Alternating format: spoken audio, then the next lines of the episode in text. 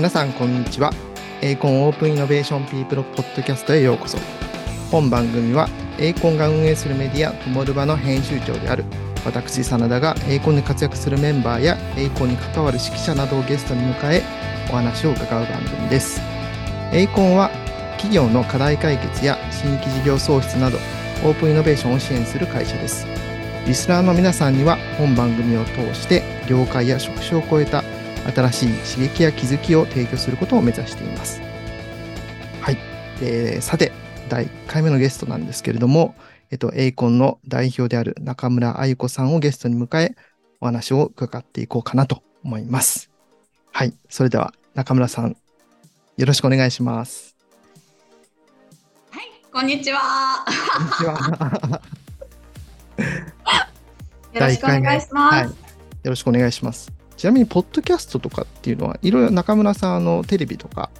結構出たりとか、まあ、雑誌とか、ウェブとかはい結構取材受けるケースあると思うんですけど、こういうポッドキャスト形式とかって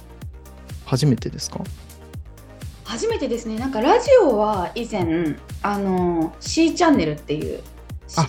はいはいははいい。出させてもらったんですけど、はいあれどこのどこ佐野だったっけ？出たんですけど、ポッドキャストは初めてです。わかりました。あの、まあ、今回第1回目ですけれども、どんどんどんどんいろんなメンバーを迎えながらいろいろ話を伺っていこうかなと思うんですけれども、まあ、第1回目中村さんということで、えっ、と、エイコン立ち上げは、えっ、と、まあ、エイコンの立ち上げ自体は2016年でしたっけ？そうです。ね、これリスナーの皆さんもね、まあエイコンも知らないかもしれないですけどね。はい。エイコンの社員も知られざる秘話としては、はいはいはい。あエイコンの社員も知らない知られざる秘話としては、はい真田さんと私が実は一番最初の立ち上げメンバーってことですよね。そうですね。だからもうかれこれ7年ぐらいですかね。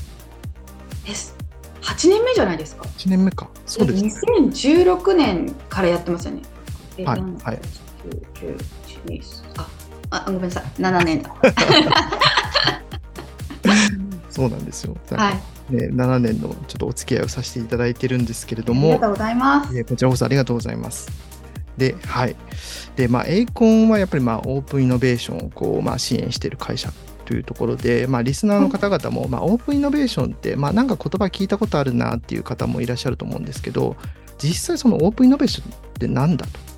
いう方々も結構いると思うんですけど、まずオープンイノベーションって何みたいなところからちょっと中村さんにお話しいただきたいなというふうに思ってます。ありがとうございますはい。じゃあちょっとね逆質問で恐縮なんですけど、はい真田さんの思うオープンイノベーションまず聞いてもいいですか？まあ、すっごい簡単に言うと、えっ、と、企業と企業が、まあ、一緒に新しいイノベーションを起こす。うんうんうんうんいや合ってます合ってます。そうですよね。あの学術的には2003年にヘンリー・チェスブローっていうハーバードビジネス大学の助教授の方が、うんまあ、提唱したイノベーションの方法論なんですよね。はいはい。で日本でも内閣府さんが2010年に定義をしていてあの意図的にこう社外のプレイヤーと手を携えて、はい。効率的にかつインパクトの大きいものを、うんえー生み出せる、えーイノベーション創出の手法だよっていうふうにはいはい。定義をされていますと。うんただまあそれを分かるけどもという方も、まあ、リスナーさんにはいるのかなと思うのでうん改めて、えっと、今日受発注とオープンイノベーションの違いみたいなところを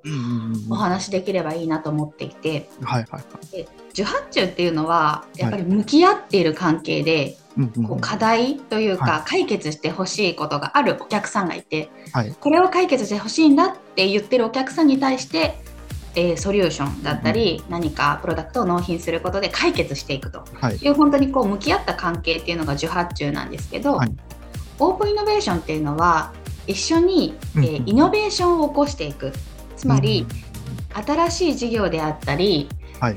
えー既存事業の改善でもいいんですけれども、はい。今、えーないものを生み出していくこと、うんうん。なのでお互いを向き合うんじゃなくて、はい。同じビジョンを共有して、うんうん。そこに向かって手を取り合って、えーはい。一緒にこう走っていくパートナー関係になるっていうのが大きくやはり違いで。なるほど。なので、はい、そうそれを多分考えてもらうと、うんうん、えー、受発注みたいなこう向き合った、えー、これはいくらでそれを納品してっていう関係ではなくて一緒にビジネスを作るっていう話だったり、はい、えー、一緒にこう事業を作るっていう話になるケースがほとんどで。はい、なのでお互いこう話し合って、えー、保管できる部分だったりプラスになれる部分みたいなところを出し合って持ち寄って作っていくで、それで、えー、ずっとこう中長期的にビジネスが成り立つかどうかをディスカッションしながら走っていくっていうのが、はい、まあ、オープンイノベーションですよ。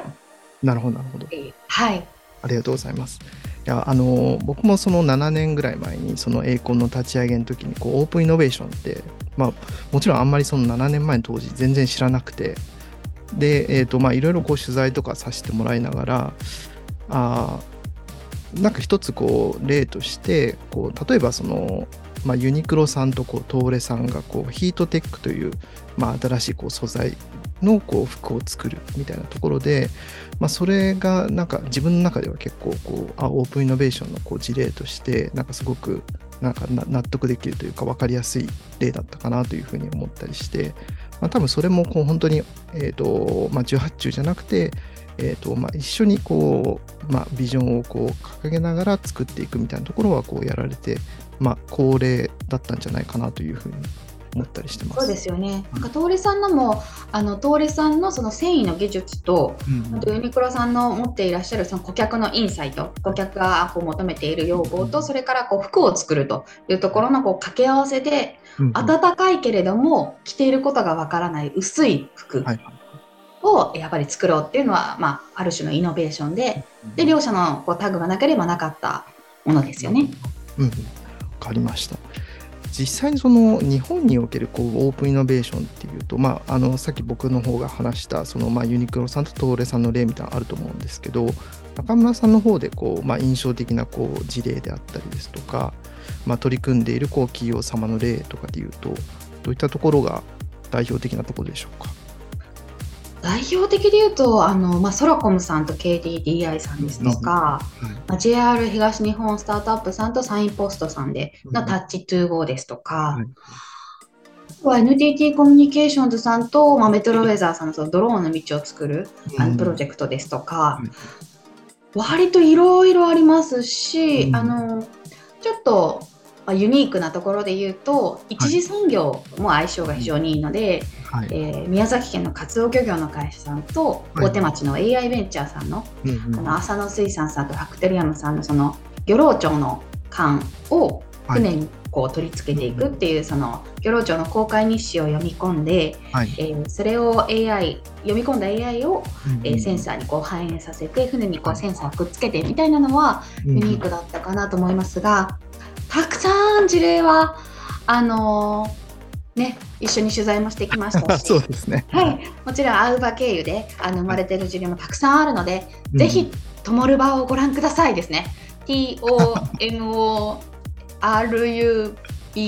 ともる場。ともる場。はい、多分ともる場と検索してもらえれば 出てくると思うんで。めちゃはい事例出てるんで、はい、はい、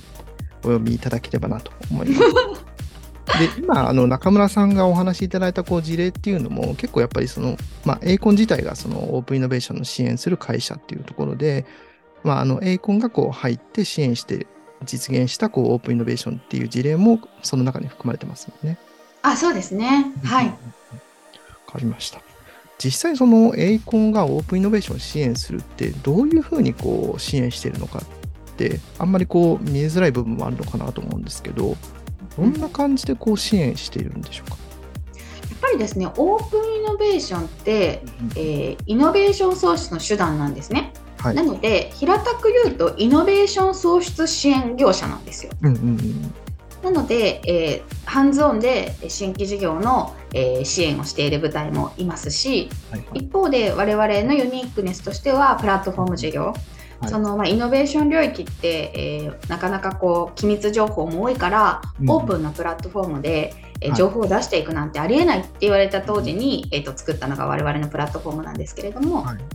えー、ここが、え自社だけではできないからとか、うん、こういうことをやりたくてでこういう罪は持ってるんだけどここがないからとか、えこういう課題があって解決したいみたいな、打ち出し方いろいろなんですけれども皆さんがこうイノベーションのパートナーを求めて掲載をしているプラットフォームを、えー運営しているそれは多分あのあ唯一性がある事業なんだろうなとは思っています。なので、まあ、今、アウバのプラットフォーム2万7000社超えたんですよ。もうじき3万ですね。すごいです。そうなんですよ。はいはいはい。2万7000社の企業さんが自分で登録して使ってくれて、はいで、あの、もともとこうタブーと言われていた、うんうんあの、イノベーションの領域に対してガンガンこう打ち出していってるっていうのは、いあの、これからの日本の希望というか、うんうんもうアウバ見るのが趣味なぐらいすごい好きなんです。あ、アウバは、何ですか、A- AUBA ですね。アウバ、会える場所。あなるほど。で、いあれですね、上場企業さんの中でもかなりのこう割合の企業さんがアウアにも登録済み。あ、そうですね。上場企業さん全体の3分の1以上はご登録いただいてますね。なるほど、なるほど。はい。やっぱりそれだけこうオープンイノベーションというものがこう注力、えー注目されているし、やっぱりその新しい事業を生み出す手段として、まあ、認知もされているとそうですね。大企業さんはだいぶもうオープンイノベーションの認知は高まっていて、うんそれこそ中期経営計画にもオープンイノベーションのワードがあの並んでいることも多いですし、はいだいぶ浸透してきてるかなと思いますが、うんうん中小スタートアップさんではまだまだあの市民権得られてる言葉ではないのかなとは思いますけどね。なるほどな。わかりました。まあ、英語も本当にその、まあ、6年、7年という歴史を歩みながら、そのアウバの登録者数もこう3万にこ近づいてきてるっていうところで、かなりまあスケールしてきてるなと思うんですけど、まあ思います？はい。およかった。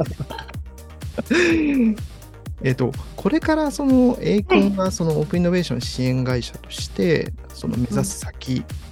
でまあ、まだまだこう 3, 3万社ぐらいでいうと多分まあ日本中のこう企業の数から言うとまだまだごく一部うんうんし、うんえーとまあ、それがこう世界から見た時だったらもっともっとこう市場は、えー、と大きいなというふうにも思ったりするんですけどこれからこうエイコンはどういったこうビジョンを掲げて、まあ、どんなところを目指していくのかみたいなところをあのぜひ中村さんにおお伺いできればなと思ってます。あのオープンイノベーションって社外のプレイヤーと手を携える。はい。で事業を作っていく手段なんですけど、うんすべてオープンイノベーションでやる必要はそれもないと思っていて、はいまあ、範囲語で言えばクローズドイノベーション、うんその社内で事業を作っていくっていうのももちろんあの大切ですしそれができるのであればそれをやった方がいい。うんうん。あとイノベーションの創出の手段だからその中長期での、えーうん。マネタイズのポイントにはなるかもしれないけれども、こうはい。短期的な既存事業のこう収益拡大っていうのも大切だと思ってるんですね。はい。であのなので社外うん。社内どちらも必要な時に、えー選択肢を取れてかつ短期的な収益以外の部分でしっかりその中長期で生き抜くためのあの手段を全ての企業さんに実装してほしいな、実装できる状態になってほしいなって思ってるんで、はいはい。なので私たちそれを新事業基盤新事業創出基盤っていうふうに呼んでるんですけどその、はいまあ、基盤を全ての企業さんに埋め込んでいく、うんうんうん。なので、まあ、クローズドも、えーオープンも両方使いこなせるようにイノベーションを起こせる企業体体質に変えていくはいことをあのやりたいなと思っていて。うん知ってました？真田さん、はうちね、はい。この4月に MBO したんですよ。まあもちろん知ってます。いやでも本当にちょっとあのびっくりはしました。びっくりしたというか、びっくりしました？はい。あちょよかったかなよかったです。そう、MBO したんですよね。で、なので、こう、まあ、MBO した背景としても、はいはい。より、あの、一スタートアップとして、うんうんえーしっかり、こう、加速していく。はいあの、資金も、あの、資金調達をして、はい。で開発投資をして、はい。で、地方展開もして、うんうん。しっかりこう加速していくっていう意思もかなり強く持ってますんで、はい。今言った新規事業のこう創出基盤を全ての企業さんに埋め込むまでもう走りまくるぞみたいな感じではあって 楽しい仕事はねでもねしてると思いますよ。すごくあの未来が見えるというかちょっと先うんうんをあのみんなで作っていっているそこに伴走していってる感じはしますしそもそもこの手段があの、はい。イノベーションを効率的にインパクトを大きく、え生み出す手段なんでうん。それ面白いんですよね。そこの、いろんなニーズシーズン見たりですとか、伴走していくのはめちゃくちゃ面白いなって思ってます。あのまあ、僕もこの7年こう、まあはい。エイコンのこう、まあ、取材を、えーとまあ、トモルバで取材いろんな企業を取材させていただいたりとかしてる中でやっぱりそのオープンイノベーション、まあ、新しくこう事業を生み出すこう一つのこうツールとしてこうすごい浸透してきてるしてきてるなっていう風なこう実感もありますしなんかそれによってこう企業のこう人々、まあ、働く人々、まあ、ビジネスパーソンが少しやっぱりなんかちょっとこうマインドも変わってきてるようなそれこそまあオープンになってきてるような感じもすごくしていてやっぱりなんかこうまあ本当に市場を作っていくまあそこのこう一端っていうのをこうまあ栄魂としてこう担ってるなみたいなのはなんかすごい実感としてありますね。ねえなんかねすごくありがたいですよね。まだまだなんかあの全ての企業さんが知ってるまでに行ってないのでそこは頑張らねばと思うんですが、だいぶ以前よりあの、うん。アウバ使ってますとかエイコンさん知ってますって言っていただけることが増えて、なんかびっくりしちゃうというか感動するというか、はい。確かに。ね。で、あれですよね、まあ、その、すべてのこう企業にこう、えーとうん。インストールしていくっていうところで、やっぱりその一緒に走る仲間も必要だっていう、そんなあそう大募集。大募集です。うんあのやっぱりこうねスタートアップだし、はい。あの自分たちで市場を作っていこう、オープンイノベーションっていうことを広めていこうってしてるので、はい。なんかそんなこう簡単だったり、えーとうん。楽ちん感はやっぱりほぼないんですけど、はい。すごくあの日うん。々、あの苦悩している部分もあってどうやったら伝わるんだろうかとか、あのこれをちゃんとあのとした意味でなんていうんですかね、うんうん。こう途中でねじ曲がらずにきちんと伝えるためにはとか、体験してもらうためにはみたいなことはもう日々みんなで、えっとうんうん。苦悩してるっていうのは実際そうで、でもやっぱり未来をこう切り開いていっている感はすごくあるし、うんうん。オープンイノベーションっていう強い武器を私たちは持っているので、はい。うん、それに興味がある方とかうんオープンイノベーションを楽しめる方はめちゃ面白いと思う。そうじゃないと、そうじゃないと大変だと思うけど。なるほど。わかりました。はい。じゃあちょっとそんな感じで、こう、時間もそろそろ差し迫ってきたので、はい。そうなんですか？やばい、まだ全然20時間ぐらい喋れるけど。20時。で今度、いいんじゃない。はい。はい。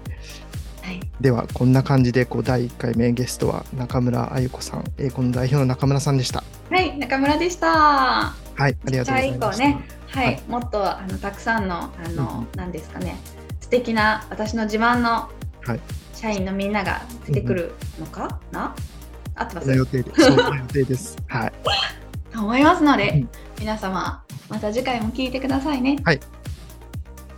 ありがとうございました。では、えっ、と、第2回また、エイコンのメンバーをいろいろこう深掘っていきたいなというふうに思います。はい。はいえっ、と、第1回目、中ゲストは、えーエイコン代表の中村さんでした。ありがとうございました。ありがとうございました。